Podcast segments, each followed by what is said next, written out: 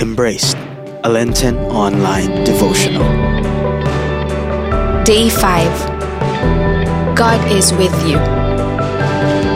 Genesis chapter 28, verse 15. Remember, I will be with you and protect you wherever you go, and I will bring you back to this land. I will not leave you until I have done all that I have promised you. What is your sanctuary? This Lent, we are all invited to experience God in a very special way, in a deeper way. And today, I'm going to invite you to go to your sanctuary. Many people, they say a sanctuary is a holy place. It's a place where you experience God in a special way. It's a place where you feel love, you feel peace, you feel safe, you feel secure. Friends, what's your sanctuary? I'd like to invite you at any time of this Lenten season to go to your sanctuary, to that special place where you experience God. Um, it may be a chapel, it may be the Blessed Sacrament, but it can also be uh, a special place in nature. It could be a place in your office or at home, as long as you feel that security and that presence of God. Friends, do not limit yourself, however, to a physical place, because a sanctuary can also be in our heart. Whenever you feel tired, whenever you feel anxious, whenever you feel alone or sad or even angry, and you need to connect with God, you can always go back into your heart. In fact, we can do that right now. Are you ready? Let's do this. Sit back and just relax on your seat, but not too relaxed. Just make sure that you're comfortable and that you're alert. Take a deep breath now with me. Breathe in and breathe out.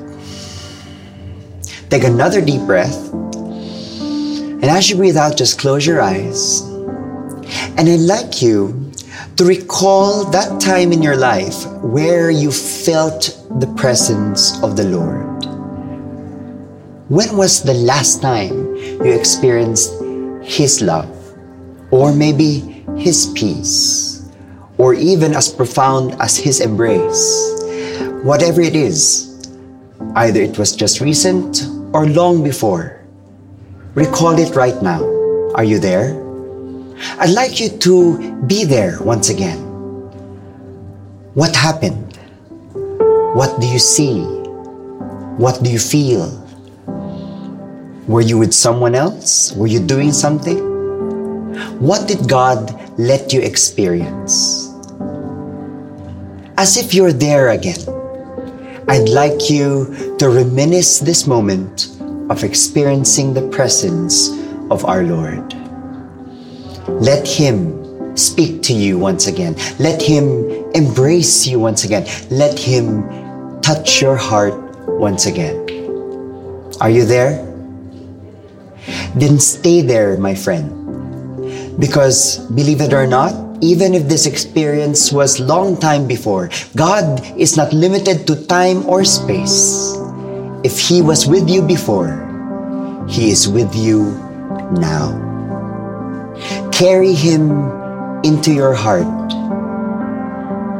and know that He is Father. Know that He is God with us. Know that He is always with you. And with this, I'd like to invite you to pray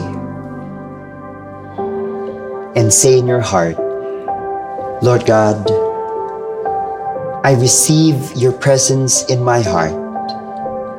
I recognize that you are always with me. Embrace me now, Lord. Never let me go. Thank you, Lord. In Jesus' name, amen. Strengthen me, O Lord, and encourage me when I feel most alone. Remind me that you are always with me. Amen. For more resources on growth and inspiration, subscribe to youtube.com slash feasttv.